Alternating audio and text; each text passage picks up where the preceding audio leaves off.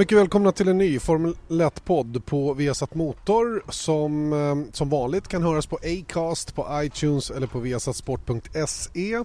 Och eh, förra veckan var jag själv gäst, det börjar bli tunt om gäster nu. Nej då, jag skojar bara. Det är ju faktiskt så att eh, vi passade på då under sommaruppehållet att bevaka oss själva lite grann eller i alla fall berätta lite grann om vår egen produkt som Viasat Motor levererar när det gäller Formel 1. Idag tänkte jag vi skulle titta till ehm, inte våra konkurrenter, våra komplement kanske snarare. Eh, nämligen eh, kvällstidningarna och jag har bjudit in ehm, eh, Jan-Erik Berggren från Expressen. Välkommen till podden. Tack så mycket, tack så mycket. Det har varit intressant att lyssna på hur det fungerar bakom kulisserna. Jag har ju sett lite grann från depån hur ni jobbar. Eh, men det är ändå kul att få höra lite stories framförallt från olika händelser. Vad gör du på Expressen idag? Jag är redaktör för eh, det som kallas Allt om bilar. Så vi gör ju en sajt framförallt om, om bilar men även lite grann motorsport under vardagarna kan man säga. Jag är väl mm. inte direkt inkopplad i sportbevakningen sådär på helgerna men uh, lite grann inblandad i vårt magasin som vi gör en gång per år. Just det. Eh, men du har varit väldigt involverad i ja. framförallt sport Eh, på sportdelen på Expressen och då har det blivit mycket motorsport, eller hur? Ja, jag började på Expressen 1997 som redigerare men eh, då var det kanske upp, lite öppet mål vad gäller motorsport. Det var ingen som skrev om det så att jag satte väl igång det direkt och skriva lite grann vid sidan om att jag redigerade. Så min första publicerade artikel i Expressen var faktiskt ett, en förhandsreportage inför eh, 24-timmars på Le Mans 97 som Löfven gick och vann. Just det, så var det ja.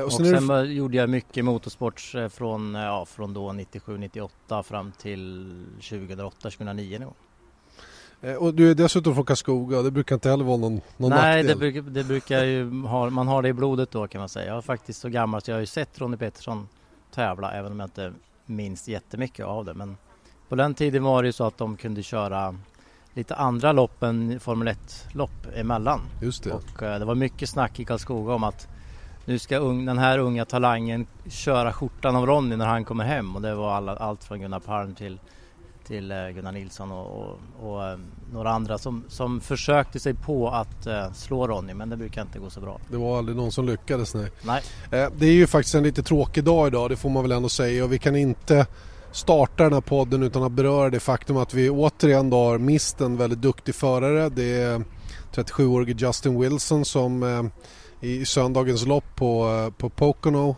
eh, fick delar från Sage Carams bil i huvudet.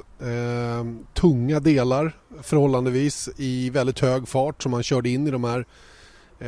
fick svåra huvudskador och avled natten till tisdag på sjukhus i USA.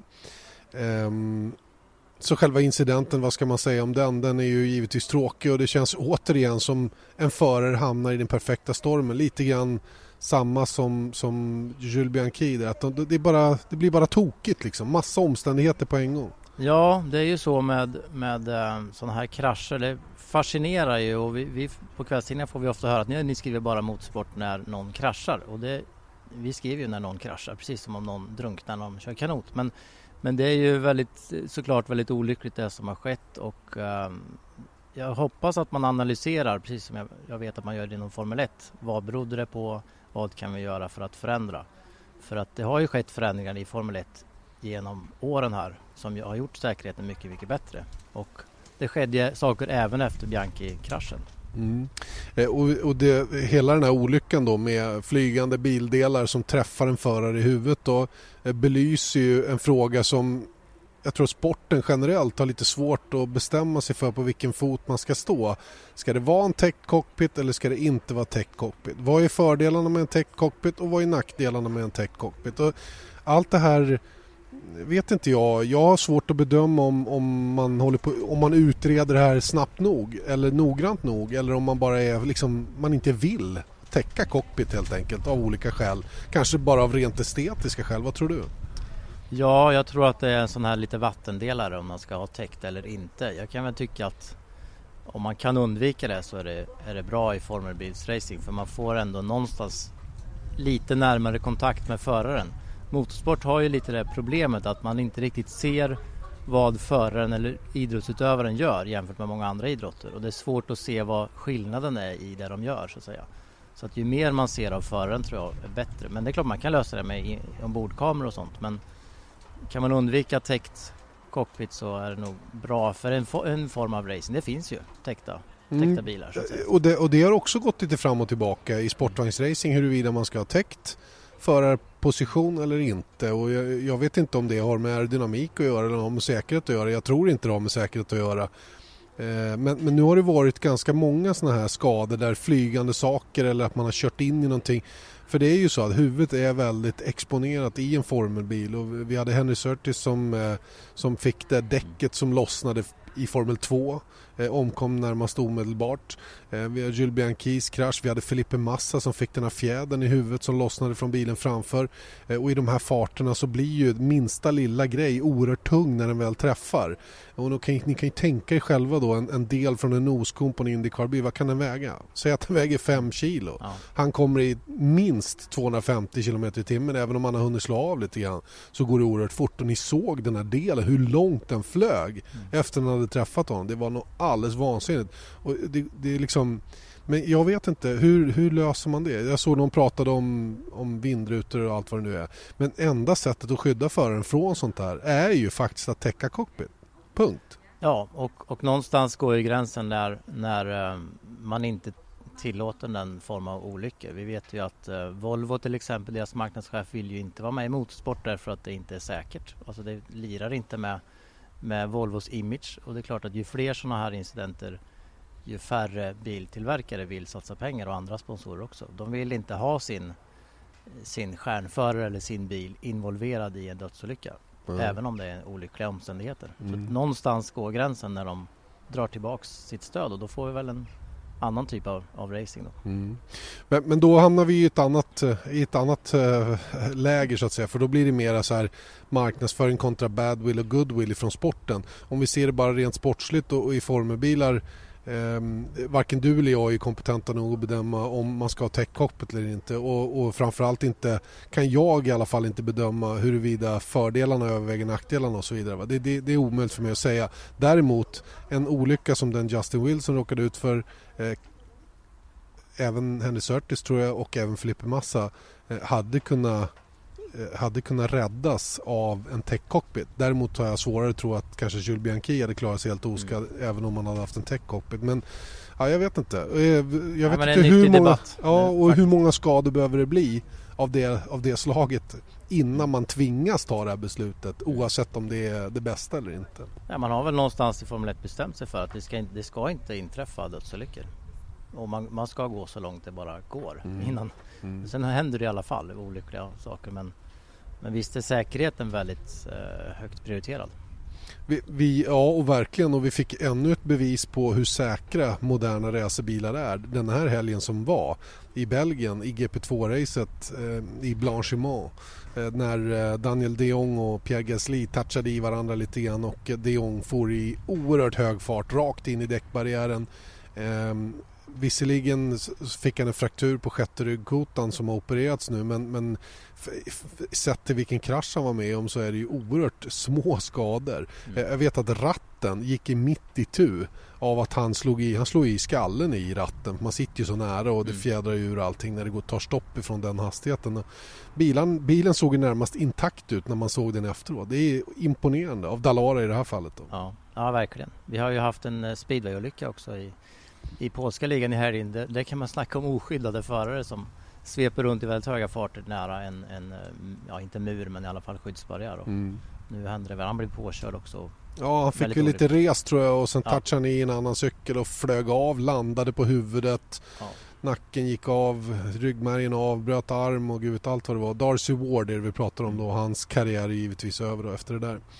Eh, okej, okay, det är ju aldrig roligt att prata om de här sakerna och det är kanske eh, en, en, en, tråkig start på hela podden men det måste ju avhandlas på något sätt för det har ju obevisligen inträffat och finns inte så mycket mer att eh, tillägga i den frågan. Det är tråkigt det som har hänt givetvis och tankarna får gå till de respektives familjer då som är drabbade hårt. Eh, om vi kommer tillbaka till, till din medverkan i den här podden då så, så eh, att jag bjuder in en, en kvällstidningsjournalist. Jag har ju känt dig i många år. Vi har ju eh, stött ihop med varandra. Jag har gjort reportage om dig. Ja men ja. det är bara en sån sak. Ett stort mittuppslag ja, verkligen. sport. Det var inför, inför... Vi gjorde ju en tidning om uh, sport i TV. En speciell bi- pappersbilaga i Ja, Expressen som kom in för varje helg där vi skrev lite mer om varje sport som man kunde se på TV och hade Mm. alla tablåer och allting. Mm. Och där skrev vi om den här eh, kioskvarianten ni hade på Ja, det var Kanal den. Digital. Ja, det stämmer ja. Jag och tror sen... en liknelse med att handla smågodis i kiosken. Ja, men det var säkert bra. Say hello to a new era of mental health care. Cerebral is here to help you achieve your mental wellness goals with professional therapy and medication management support. 100% online. You'll experience the all new Cerebral Way, an innovative approach to mental wellness designed around you. You'll get a personalized treatment plan from a therapist, prescriber, or both in a safe and judgment free space. Your Cerebral therapist or prescriber will outline a customized plan with clear milestones along the way so you can get to feeling your best. With Cerebral, you're not alone in your mental health journey. We're here to empower you to live a fulfilling life. So take that first step towards a brighter future and sign up today at cerebral.com slash podcast and use code ACAST to get 15% off your first month. Offer only valid on monthly plans. Other exclusions may apply. Offer ends July 31st, 2024. See site for details. Hey, I'm Ryan Reynolds. At Mint Mobile, we like to do the opposite of what Big Wireless does. They charge you a lot, we charge you a little. So naturally, when they announced they'd be raising their prices due to inflation, we decided to deflate our prices due to not hating you. That's right. We're cutting the price of Mint Unlimited from $30 a month to just $15 a month. Give it a try at mintmobile.com slash switch. $45 upfront for three months plus taxes and fees. Promo rate for new customers for limited time. Unlimited more than 40 gigabytes per month. Slows. Full terms at mintmobile.com. Eh, kioskvarianten ja, den, den har vi nämnt. Den nämndes ju inte minst i förra podden då. Det är ju den här supersignalen som vi pratade om vi gjorde på Kanal Digital. Men eh, som sagt, vi har ju stött ihop lite grann med varandra under åren och, och eh, när man jobbar med motorsport som jag har gjort på det viset som jag gör och med den passionen jag har för sporten så blir man ju ibland lite irriterad över hur skevt det rapporteras, inte minst i tidningarna. Då. Och du som sitter på den sidan och vet hur diskussionerna går. Eh, förklara lite grann hur, hur, hur eh, en redaktör på Sportexpressen tänker just kring motorsport. Är det, för jag såg senast idag på Twitter var det ju diskussioner om att det var 15 sidor internationell fotboll i en av kvällstidningarna och bara fem sidor om friidrotts-VM. Och jag menar, Ja, eh, idag, ja, om vi backar när jag höll på med det här då, intensivt kan man säga. 97-98 då var det ju väldigt redaktörsstyrt. Alltså det var lite grann hur, hur en, en nattchef eller sportchef var, var intresserad. Och vi hade ju förmånen att ha en väldigt motorsportintresserad sportchef under många, många år som gjorde det. att vi till exempel tävlade följde- själv. tävlade själv och vi följde Kenny Bräck på plats på hans åtta första kartlopp och jag var på premiären i Miami. Och så. Alltså, vi gjorde väldigt, väldigt mycket, inte bara Formel 1 utan även då Kenny Bräck framförallt och rally och så. Mm. Eh, idag är det ju helt annorlunda ska jag säga. Nu mäts, mäts ju allt, all läsning intensivt på hemsidan. Vi vet ju exakt i realtid om någon artikel läses eh, tillräckligt bra eller, eller så. Och, och därmed så vet vi ju lite grann vad, vad läsarna eller vår publik vill ha. Ni vet vad det Så- klickas på i alla fall. Precis, eh, precis. Vi Mm. Ja, det är en finns distinktion. and- ja, precis. Det finns, ju and, det finns ju de säkert som blir besvikna då som Ja. går in och inte hittar sin artikel. Mm. Ehm, sen är det väl då med, med kanske minskade resurser som vi, vårt tidningshus har, precis som många andra mediehus, så måste man välja hårdare och det är lätt att man hamnar i att man, man går det breda spåret med, som i det här fallet då internationell fotboll. Vi har ju Premier League uppstart, vi har guldstrid i Allsvenskan, vi har Mm. Eh, vi har friidrottsmästerskap på gång, vi hade ridsportmästerskap på gång och vi hade Formel 1. Jag tror vi hade, om vi pratar papperstidning nu, så hade vi väl en halvsida om, om Belgien och en sida om ridsport och vi hade väl Mm. eh, väldigt många sidor om, om Premier League till exempel. Såklart. Ja. Mm. Ehm, Men så ser det ut i hela världen. Det är inget unikt för Sverige, nej, det vill jag och- påpeka. Och jag, och, och jag är väl jag, jag tycker att det här mätningen och att vi vet ungefär vilken typ av artiklar som sprids på, på, i olika kanaler och, på hur de gör det och varför de gör det. Så här. Att det är ju bra men eh, jag ser också en fara i att de här minskade resurserna gör att, att vi gör liksom sämre och sämre jobb på de här eh, lite mindre viktiga idrotterna om man nu får uttala sig så. Alltså vi gör sämre ridsportartikel från EM i Aschen eller vi gör en, liksom en sämre eh, Formel 1-bevakning från Belgien eftersom vi inte riktigt har tid att göra det bra. Liksom. Och, och då är det inte så många som läser och då är det ännu det, lättare att välja bort det nästa gång. det blir ju en ond spiral utav det Precis. på något sätt. Och, och jag kan ju tycka att det är ju vad gäller motorsport så jag tror jag har skrivit lite grann i min blogg om det här att det är väldigt eh, uppstyrt av PR-människor och det är väldigt eh, Sporten som svårtill- sådan menar du? svårtillgängligt för oss som inte har betalat in sig i depån Mm, till exempel. Mm, mm. Jag, vet, jag hörde ju att ni berättade mycket om hur det fungerar och att ni, ni har ju bra tillgång, ni står i mixade zon men, men skrivande reportrar eller från, från tidningsvärlden har ju inte den tillgången i depån och vi kommer inte lika lätt till förarna liksom. In- Inte, det, och det är ju en sanning... och då blir det ju då blir det svårt att göra det blir svårt att göra bra jobb snabbt. Men först måste ni tid. vara där. Ja, precis. Och Det är vi- ju liksom nummer ett. ja, Och jag, är, jag måste säga att eh, om vi då pratar Formel 1 i första hand så, för eftersom det är det jag vet, så är ju avsaknaden av svenska skrivande journalister ganska påtaglig om man säger så. Ja. Eh, man bedömer helt enkelt inte vare sig från Aftonbladet eller Expressen eller någon annan tidning att, att det finns ett värde i att bevaka varje F1-tävling. Nej. Trots att det finns bevisligen, det kan ju vi se på våra siffror, att det finns ett stort intresse i Sverige. För mig känns det som att jag vill inte ställa dig till svars för hela tidningsbranschen. Det är inte det det här handlar om. Jag är bara lite nyfiken på hur, hur tankarna går. Eh, Men, men bevisligen så finns ett stort intresse som jag tror att tidningarna kanske missar för att man inte gör... Man, det blir lite Man ägget eller bevakar inte hönan. på riktigt. Nej. Det, det håller jag med om. Det är så är det. Jag hade ju kan man säga ett erbjudande att åka på alla Formel 1-lopp när Marcus började 2014. Nu gick inte det att kombinera med min andra roll som, som redaktör och, och test, att åka runt och testa nya bilar världen över. Och, och Tycker det är tidningen, roligare var, alltså. tid, nej, tidningen hade, hade väl inte tänkt att det här skulle ta så lång tid som det gör. Att åka på alla Formel 1-lopp, ja det vet, det vet ju ni framförallt vad det, Mm. vad det tar i, i arbetstid. Man Mm. åker eh, iväg 100 dagar. man åker onsdag och hemma, och är Måndag. hemma måndag och Mm. de, ja, mitt erbjudande var väl kort sagt en halvtidstjänst på det och det, det rimmar ganska dåligt med insatsen kanske. Mm. Och framförallt vad det påverkar familjen. Jag har ju familj och barn och så. så att för mig gick inte det just då men eh, det är kanske andra som hade varit sugna på att göra det. Jag håller med om att man måste ju vara där och man måste vara ödmjuk och nyfiken på uppgiften. Mm. Du pratade om när du åkte och skulle kommentera backhoppning där. Och, Exakt. Och, och det gäller ju att åka dit med öppna ögon och liksom hitta klon. Vad är grejen med den här sporten? Vad är det som avgör? Varför är den bättre än den?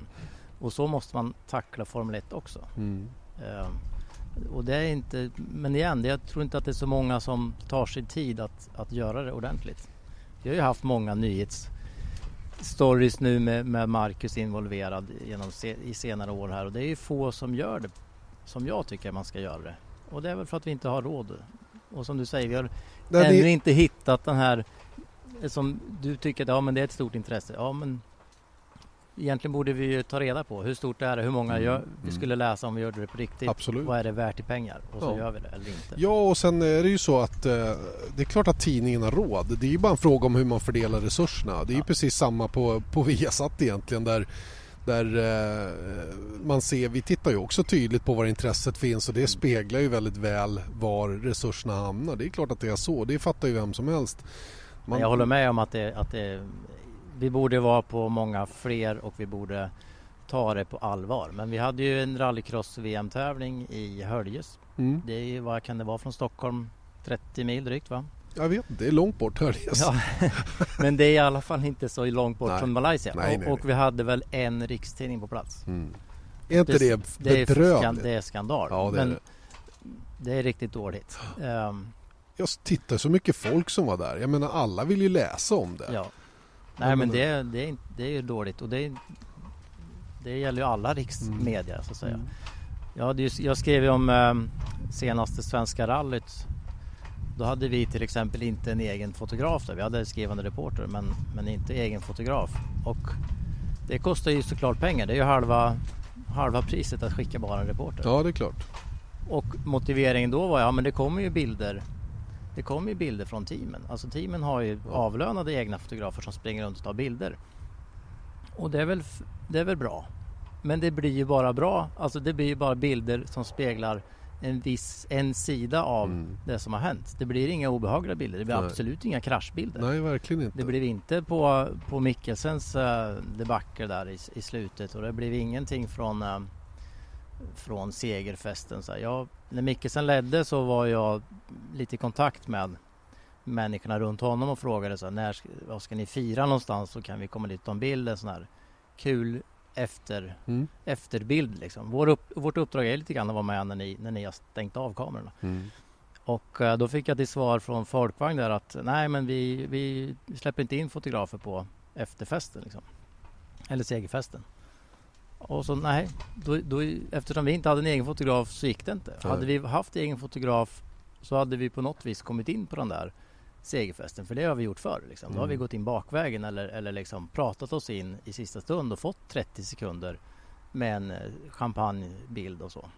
Så att det är klart att det, det är jättestor skillnad. Mm. Och sporten, det jag tror att sporten blir lidande på det här för det blir för dåliga Mm, artiklar mm. som inte läses och så då väljer man bort det nästa gång. Just det. Och Ja. Det, är, det är en kritik mot oss själva Ja, det och blir många ju- andra också. Liksom. Det blir ju lite ägget och hönan lösningen Ja. så att säga. Va? Att, att, och i och med att motorsporten och de som håller på med motorsport eh, som är oerhört kapitalkrävande måste skapa andra vägar att synas i media. Då blir det ju att man gör sina egna, mer eller mindre sina det, egna förstår, det reportage. förstår jag också. Att, att då, ja, men då, tidningarna har inte egna fotografer. Nej men då betalar vi en. Och framförallt har de inte kompetensen kan jag tycka många gånger heller. Det är ju inte alla som är begåvade med en person i ditt fall som, som faktiskt vet någonting om motorsport.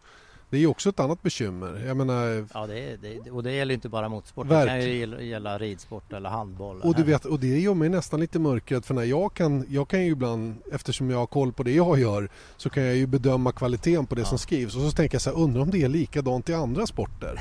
Herregud. Ja det är det ju fast, fast i, i, i ja, utanför. eh, Ja. eh, Men, men det, ja, det, Mm. nu ska jag inte bara det låter konstigt att sitta här och, och hacka ner på sin egen Ja men jag tänkte säga det, där får inte bara bli... men, eh, men till exempel bara för att jag visste att jag skulle komma hit så lekte jag med tanken om vad skulle jag ha velat läsa eller göra efter Belgiens Grand Prix. Mm. Och, eh, och eh, jag vet att vi gjorde ju punkteringen, Vettels punktering. Som väl är en okej grej på en halvsida. Men det är lite mycket det som var i TV. Alltså det var inte så mycket Cool fact a crocodile can't stick out its tongue. Also, you can get health insurance for a month or just under a year in some states. United Healthcare short term insurance plans, underwritten by Golden Rule Insurance Company, offer flexible, budget friendly coverage for you. Learn more at uh1.com. Say hello to a new era of mental health care. Cerebral is here to help you achieve your mental wellness goals with professional therapy and medication management support. 100% online. You'll experience the all new Cerebral Way, an innovative approach to mental wellness designed around you. You'll get a personalized treatment plan from a therapist, prescriber, or both in a safe and judgment free space. Your cerebral therapist or prescriber will outline a customized plan with clear milestones along the way so you can get to feeling your best. With Cerebral, you're not alone in your mental health journey. We're here to empower you to live a fulfilling life. So take that first step towards a brighter future and sign up today at cerebral.com slash podcast and use code ACAST to get 15% off your first month. Offer only valid on monthly plans. Other exclusions may apply. Offer ends July 31st, 2024. See site for details. av det som hände efteråt. Eller Nej. inte så mycket vidare gång eller analys om varför och så. Nej. Jag hade hellre sett att man, att man kanske gjorde något på Marcus form fast att teamet ändå lite grann känns det som prioriterar bort honom. Du var ju inne på det i sändningen och du frågade Eje två gånger utan att han ville riktigt svara Mm. på det. Det hade jag ju hellre läst om liksom. Jag har Och dragit- svaret och, idag. Och, och dragit upp liksom gång på gång på gång där man kan tycka att de prioriterar ner hans Mm, intressen mm, i loppet. mm. Sen kanske inte är så men Nej. och det hade man inte Men behövt vinkla frågan negativt. väcks. Men frågan väcks. Precis, och, Och den det- ville man ha svar på. Exakt. Och jag vet att jag ryckte till i sändningen när du, när du frågade och tänkte det här var intressant. Mm. Liksom. Och, och det hade man inte behövt vinkla som något negativt. Nej. För man kunnat vinkla det på att han var, är i jätte, jättebra form. Mm. Men vad är det som gör att det blir så här i alla fall? Jag, jag, jag eh, pratade med Marcus igår. Idag spelar vi in tisdag, det var alltså måndag. Han hade precis landat efter att ha flugit hem till Sverige och, och ställde givetvis frågan till Marcus. Jag, jag, är, ju- jag måste ju få veta, jag blir galen. Varför är det så här? För det är inte första gången som du säger. Ehm, och Marcus sa det var inga problem med det. Ehm, Nasser var tvungen att komma in när han kom in.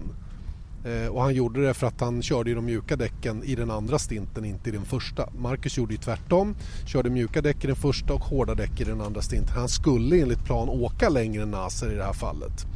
Eh, varför eh, teamet valde att behålla Marcus kvar på banan ytterligare två varv ehm, det var för att eftersom man hade väldigt knapphändigt med data kring hur länge däcken höll Eh, så var man, of, eller man var rädd helt enkelt för att de mjuka däcken skulle eh, få problem mot slutet. Och det bevisades också på Naser, för när han gick in två varv tidigare Marcus så fick han problem de två sista varven tappade väldigt mycket tid. Så det var ett bra beslut. Men det kostade tid. Men man tog det för att man visste att man var safe bakåt för att försprånget till Nasser var ändå så stort och det fanns ingenting framåt att jaga heller. Så att just den här gången så fanns det en rimlig förklaring. Sen, sen har jag en egen teori om varför, varför det blir så att man inte... För det är ju så att Sauberbilarna tävlar inte mot varandra. Inte när de lägger upp strategi. De, de kör ju två parallella race. Och så försöker respektive sida då ihop med den strategen man har att Komma göra, så fram som möjligt. Ja, och framförallt göra racet så snabbt som möjligt från A till B med den givna förutsättning som man har. Och det kan ju då diffa lite grann ibland. Och, eh, jag tror att det många gånger är så att vi upplever det mer från sidan att de borde ju ha koll. Varför har de inte koll på Nasser mm. på Marcus sida? Men de tänker inte så. De racear inte varandra. De tittar ju på allt annat runt omkring. Va? Sen är ju men här, för... Nu raceade de lite varandra för det var poängplatsen. De... Ja men självklart. Men, men, och, det, och, så är det. Men för mm. teamet spelar det ingen roll om det är Nasser eller Eriksson som tar poängen. Nej. Nej. Och det, vi måste komma ihåg det när vi, när vi kritiserar så att säga. Va? Sen, sen eh, jag, jag har ifrågasatt och jag kommer ifrågasätta fortsättningen också varför man gör som de gör. Och jag vet att det har varit lite tjurigt också på svenska sidan så att säga. Eh, över Men det där saker. är ju väldigt intressant mm. för jag tror som du säger att de som har sett loppen i år framförallt ställer sig den frågan. Mm. Ja men inte nu igen, men mm. varför? Liksom? Mm. Ja, jag gjorde ju det själv, jag ja, reagerade exakt så. Och, och, det hade varit intressant att utveckla det. Mm. Och det hade ni kunnat i, göra om ni hade varit där? På vår webb eller ja. i, tidningen ja. om vi hade varit där. Mm. Och mm. då, om de hade svarat också på de frågorna. Det är inte säkert att de gör det alltid. Ja, men man kan i alla fall ställa frågorna som absolut. du brukar säga. Ja, ja absolut. vi hade ju en annan diskussion du och jag om det som hände i Australien till exempel med med Guido van der Schard och du tyckte vi bevakade alldeles för lite från själva rättegången när vi ändå var där och hela den biten. Va? Och där är ju, kommer vi tillbaka till resursfrågor och, och, hur mycket man har råd och tid att vara på ett ställe och vad man ska offra i andra ändan och hela den biten. Och ett olösligt problem så länge man inte har Sky eller BBCs resurser på plats. Liksom. Nej, och det kommer man väl in på vad man har för för roll. Ni skildrar ju loppen ja. väldigt bra, det som händer runt banan så att säga. Men det är inte... Det, det, finns ju en annan sida också som mm. andra ska skildra. Absolut. Annan, och det kanske... Man blir frustrerad när man sitter hemma då och märker att men det är ingen som gör det här. Men varför inte. är de inte Nej. utanför rättegången? Och, och, och, ehm, ja, jag var i, på premiären i Australien 2014. Mm. Och då var jag ju... Jag var först in i pressrummet och jag var sist ut därifrån. Alltså mm. man, man måste ju man måste ju när du väl är där? Ja, men man måste ju ligga i liksom. Och det hade ja. jag varit där så hade jag varit vid rättegången. Mm. Det är jag helt mm. övertygad om. Mm. För det, det var ju det som var intressant för oss. Sen kanske inte det var så intressant för Autosports eh, eh journalister som var där. Men jag tror att Sen ett... fanns det ju andra där som hade väldigt stora intressen ja. av att bevaka den rättegången. Don't det, mention it. Nej. Det var alltså, ja oh, herregud. Det fanns journalister som bevakade det där som alltså var betalda av ena sidan ja. och inte och det, av Saubers sida. Finns ju, det finns ju lite väl mycket sånt i, i mm. motorsportbranschen. Det kanske finns i andra, det kanske finns i fotboll också, inte vet jag. Men, men i motorsport som man känner till lite mer vet man ju att det finns många som har andra intressen än läsarna mm. eller tittarnas väl och ve mm. framför mm. ögonen. Liksom. Och det är ju svårt för den som är konsument att veta vem man ska tro på och inte. Och är, ja. Vi har ett jätteansvar som journalister. Därför så blir man ännu mer förbannad när man får reda på att det finns individer som alltså mot betalning går in och sätter sig och, och vinklar en story åt ena hållet. Som ändå utåt har hög trovärdighet. Eller hur? Och som fick så mycket cred för, för ja. det arbete han gjorde. Vi, jag namnar honom inte nu, jag känner inte att jag vill göra det. Men en del inser Alla säkert... Alla som har läst den sto stormen. Ja, vet. men eller hur. De vet vem, vem jag pratar om. Va? Det, det, spelar egentligen ingen roll. Jag pratar, jag pratar inte med honom längre, kan jag säga. Ehm, hur än är med den saken, ehm, Marcus Erikssons intåg i Formel 1 då, har det påverkat eh, sportredaktionens eh, liksom, syn på, på Formel 1 eller är ni fortfarande en liten ö eller är sporten en liten ö mm. i kanten där? Nej absolut, det var ju, det var ju ett väldigt eh, stort pådrag när det började dra ihop sig för kontraktsskrivarna. När det stod klart för oss att han skulle köra. Och vi var väl, vi hade väl vår London-korre mm. uppe på kontraktssigningen och vi, vi ja, drog igång liksom vårt, vårt maskineri så gott det gick och jag var som sagt i premiären och det fanns ju planer på att vara på alla Formel 1-lopp om det bara hade gått att lösa med rätt personer och så. Sen tror jag kanske att resultaten inte var så bra första året och då dalar intresset snabbt men det är absolut en jättestor skillnad att han, att han är där. Och, mm. och du berättade att ni har ju också en annan eh, plats i depån när det finns en svensk förare. Mm. Jag var ju ute må på många race och försökte ställa frågor till Mika Häkkinen och Kimi Räikkönen och Mikael Schumacher och komma från Sverige var det som att komma från Färöarna. Mm. Liksom. Det fanns ju ingen ingen bäring, man hade inget där att göra. Man, de bara tittade snett på, dem, på en liksom. jag har ju till exempel fått, försökt göra intervjuer med Lewis Hamilton men fått nej från Mercedes. Liksom, mm. att det finns inte en chans. Liksom. För du kommer från, från lilla Sverige. Liksom. Just det.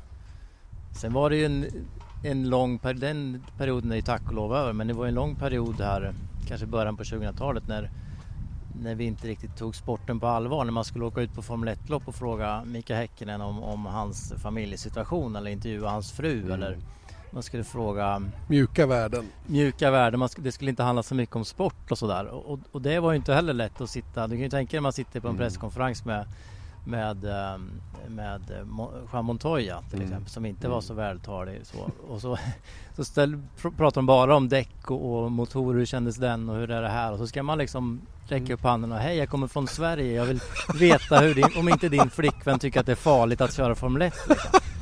Alltså det, Grattis! Det, det, är inte så, det är inget drömuppdrag. Ett sånt så. upplägg skulle jag tacka nej till.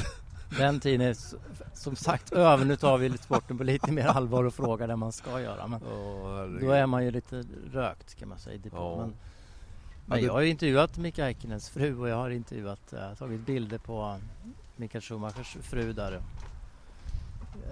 jag klädde mig rollen som säkerhetsvakt en gång utanför det här eh, stället i Monaco där man firar alla segrare. Det fick man inte gå då och ta bilder egentligen på den tiden. Men jag eh, smög fram och så ställde jag mig i ett litet hörn där av, av eh, trädgården och så um, hade jag en liten kamera med mig och så försökte jag stå som säkerhetsvakterna gör så att ingen skulle se mig. Liksom. Försvinna i mängden. Sen när David Coulter som vann då dök upp i kilt och med sin dåvarande flickvän som var någon modell så snabbt upp med kameran och sen pang ta en bild och, och sen iväg hem och försöka skicka den här via modem som det var på den tiden. Just det. det, så, det även där har ju tiderna förändrats ja, en del. Men, ja. du sa, men du sa att de söker andra kanaler. Jag, jag tror jag såg på Nico Rosbergs Twitterkonto så kunde man ju se um, hans uh, kommentar till racet i söndags. Och, Just det. Och så här, videoblogg. Videoblogg rakt mm. upp och ner liksom. Mm. Så det finns ju jättestora möjligheter att följa Formel 1 inifrån verkligen. Ja. Även om det då är styrt och tillrättalagt och så. Men, ja, men alltså man, det, man får ju se honom. Jag menar, vi, vi, kan ju sitta och följa massor med Twitterflöden. Twitter mm. är ju ett obehagligt ord, men det är ju det. Det är ju det som används. Eh, och, och eh, sociala medier överlag är ju en väldigt bra, ett bra sätt att få, få god ingående koll.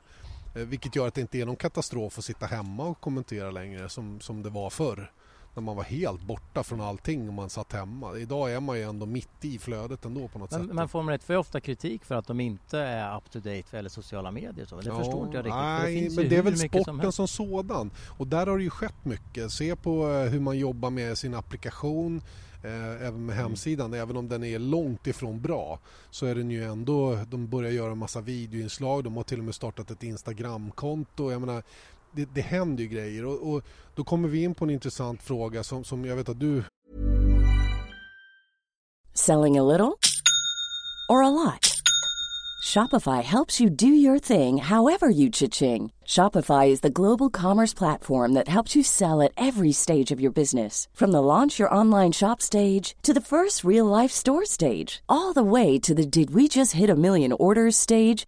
Shopify is there to help you grow. Shopify helps you turn browsers into buyers with the internet's best converting checkout. 36% better on average compared to other leading commerce platforms because businesses that grow grow with Shopify. Get a $1 per month trial period at shopify.com/work. shopify.com/work.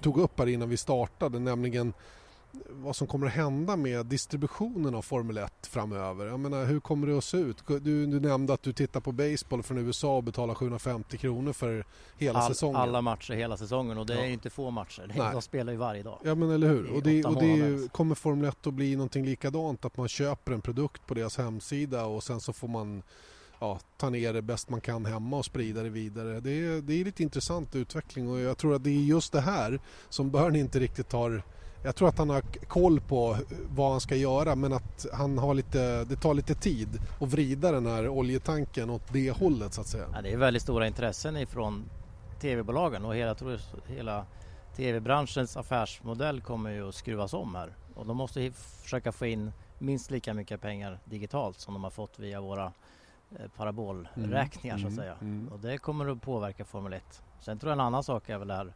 biltillverkarnas eh, intressen och där touchar vi lite på det jag håller på med egentligen då med bil, bilbranschen. Nu ska jag på bilsalongen i Frankfurt som är om några veckor och eh, jag hoppas att kunna, jag ska på en intervju med Carlos Ghosn som är VD för Renault Nissan-gruppen. Och de sitter ju nu och funderar på vad de ska göra med sitt Formel 1 engagemang. Om de ska vara med eget team, motorleverantörer eller inte. Man kan ju undra vad Honda får ut av, av sitt, sin eh, Just nu harvande- ingenting. Nej. och, och, jag kan ju tycka om man förde bilbranschen att det var ett märkligt beslut att de skulle gå tillbaks till Formel 1. För de har ju inte riktigt produkterna eh, ute på, på, i bilhallarna riktigt som matchar det här. Men, och så kan man se tvärtom Mercedes som ju säljer bättre än någonsin och går bättre än någonsin på banan också. Mm. Vi har ju en svensk kille där som är marknadschef som har jobbat mycket med Formel 1. Just det, Ola Källenius. Som jag intervjuat några gånger. Och jag var på en testkörning i somras här och satt på middag med honom och han var ju helt övertygad om att så länge Formel 1 finns ska Mercedes vara där. Det Jaha. finns inga tvivel. Oj. Det ligger i vår, våra gener. Mm. Liksom. Det, alltså för honom var det så solklart att de ska vara i Formel 1. Men hur länge har de varit nu? De har varit med sedan början på 90 va? När de hoppade med och Sauber eh, Ja. Sauber som motorleverantör och sen så var de ju motorleverantör under en lång period. Och, Och han McLaren var ju från chef för den motortillverkningen Ja. ett tag. performanceavdelningen och få snurr på de här motorerna. Och han är ju en av, kan man säga, tre till fem som man pratar om som ska bli VD för hela Mercedes-gruppen. Helt otroligt. Är- Han började som lärling där. Ja.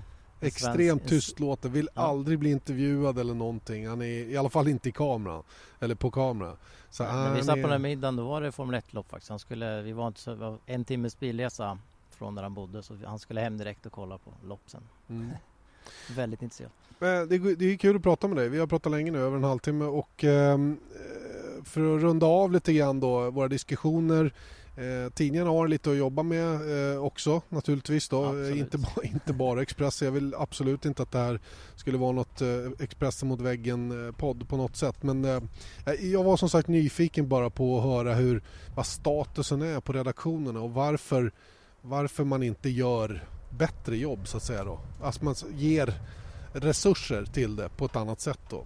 Det kanske är för lätt att skapa nyheter av, av fotbollsnyheter eftersom de är närmare till hands. Men om man tittar på en på sajt, vi har ju skrivit mycket om Marcus. Vi skrev om Mm. kraschen nu, Mm. han gjorde på träningen och vi har ju Just ett det, stort kraschen. dokument om Mikael Schumacher, livet efter olyckan. Och Mikael Schumacher är ju en sån här story som, som man ser då i att folk läser. Det, den har gått liksom förbi sportnivå. Mm. Den engagerar alla. Många, många vet vem han är för han var en väldigt stor idrottspersonlighet när han var Mm, aktiv. mm. Större faktiskt då än vad Lewis Hamilton är idag. Det kan man ju undra över också de sköter hans PR-verksamhet bra på Hamilton. Men, men eh, och, och Kenny Brecks krasch visar ju också att, att, eh, att, att krascher och, och, och öden för idrottspersonligheter då, då växer man, då blir man något annat. Då liksom. bygger man varumärken Ja men då blir man, någon, man blir liksom en all, allmän intressant person. Mm, Som, mm. Och det är väldigt, väldigt många som, som läser allt vi skriver om Mikael Schumacher. Eh, så det, det, och Marcus Eriksson. Han Så är ju en- väldigt stor. Sen tror jag att han också skulle behöva ha lite PR-hjälp för att bli eh, folk folkkär om man säger Mm, så. Vilket mm. inte är lätt när man gör, jag eftersom tror- han tävlar inte i Sverige, finns inte i vårt sammanhang så väldigt, väldigt ofta. Eh, Det finns andra exempel på det. Annika Sörenstam var ju väldigt, hon var ju större internationellt än vad hon var i, i svensk, eh, svensk gemene man. Men hon tävlade ju på nätterna när vi Ja. låg och sov. Ja. Nej, men det är väl så att ambitionen från Marcus Eriksson är väl kanske inte att bli folkkär i Nej. första hand. Eller det har aldrig varit det ända sedan satsningen började. Snarare Nej, och det ville man flyga under i det, radarn. liksom. Nej, det är kan man ju... inte nu, jag vet, nu tjatar vi på, men du intervjuade ju Alexander, hans eh, Just det, Alex Elg ja. eh, Mm. personliga tränare. Mm. Och i podden, det var väldigt intressant men du, du fick ju, du fick ju liksom mjölka honom rejält innan han avslöjade speciellt mycket. Han pratade Mm. mycket men avslöjade Mm, inte nej. speciellt mycket. För jag lekte med tanke på om jag skulle göra en artikel om den här intervjun. Så sa han inte jättemycket som man gick att sätta rubrik på. Nej. Och det hade han kunnat göra utan att utan att förstöra något så att säga. Mm. Alltså, han hade kunnat Mm. bjuda lite och det Mm. kanske Marcus kan tänka på att när han väl tar sig tid eller hans, hans personer runt honom tar sig tid att bjud, lite, till, bjud till lite, lite mer liksom. Då går det nog bra. Apropå det, personer runt omkring Marcus, vad, vad har du för relation till Eje? Jag, jag skrattar lite för jag har ju varit med några gånger när Du har suttit och lyssnat Ja. när jag pratar på i telefonen. Ni ska alla veta det att om Eje bestämmer sig för att han inte tycker bra om en sak, då får man reda på det. Ganska tydligt. Han är ju världens snällaste. Alla dagar i veckan. Men ibland, ibland.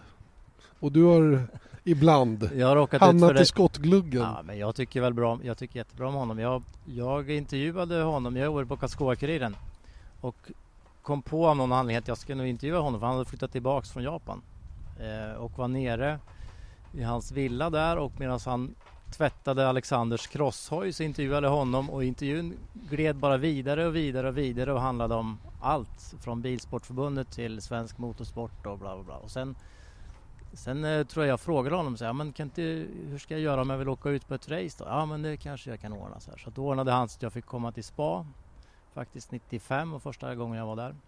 Schumacher vann från 16. Ja det kanske det var. Mm. Och ehm, han, um, ja, det blev ett reportage om Arthur och Eje och hur det tv fungerar bakom kulisserna och det här vanliga liksom. Och sen dess har vi väl hållit kontakten faktiskt och um, vi är väl inte alltid överens. Han är ju jätte, jätteduktig och han Mm. kanske är lite Han är lite Na, gammalmodig. naiv i, vad gäller mediafrågor ibland. Och du var väl med när vi rök ihop där i Imola när, Ja. när, jag, när jag sa att Lö, Lövis, alla kommer ihåg Lövis som en förlorare. För eftersom han inte vann något lopp. Just. Och då menar du inte att jag inte tycker Nej, att Lövis är duktig. Han är jätteduktig. Han är jätte, jättebra meriter. Men då gick Eje igång och försvarade det här såklart. ja, liksom. ja. Och, och, men men jag har största respekt för Lövis såklart. Ja. Det, var, ju- det var mer i liksom i Mm. om jag går ut till- på sportredaktionen var som helst i Sverige Mm. och Det var han som Lö- aldrig vann. Stefan Löfven Johansson, Mm. ja det var han som aldrig vann. Mm. Och, och det är lite orättvist kanske mot, Mm. mot Löfven men Mm. det var ju den åsikten som jag Mm. förde fram där och då blev det en hetsig debatt. Nej men vi är nog ganska bra överens. Ja, herregud. Sen han var ju han, eh, han var väl eh, lite förargad på Expressen här försökte göra någon konstig vinkel när han var i Kina tror jag. Ringde och tjatade på honom och det ska man väl ha klart för sig att man kommer ju aldrig få honom att säga något som han inte vill säga. Absolut inte. Och ibland är det ju som reporter får man ju fiska efter att de ska säga vissa saker. Att, Mm. Och då får man lägga fram frågorna därefter. Och det går ju bra med, det går ju att göra så. Det går att så här, dra det lite långt med Eje men då måste man ha på fötter. Mm. Man måste ha hans respekt. Liksom.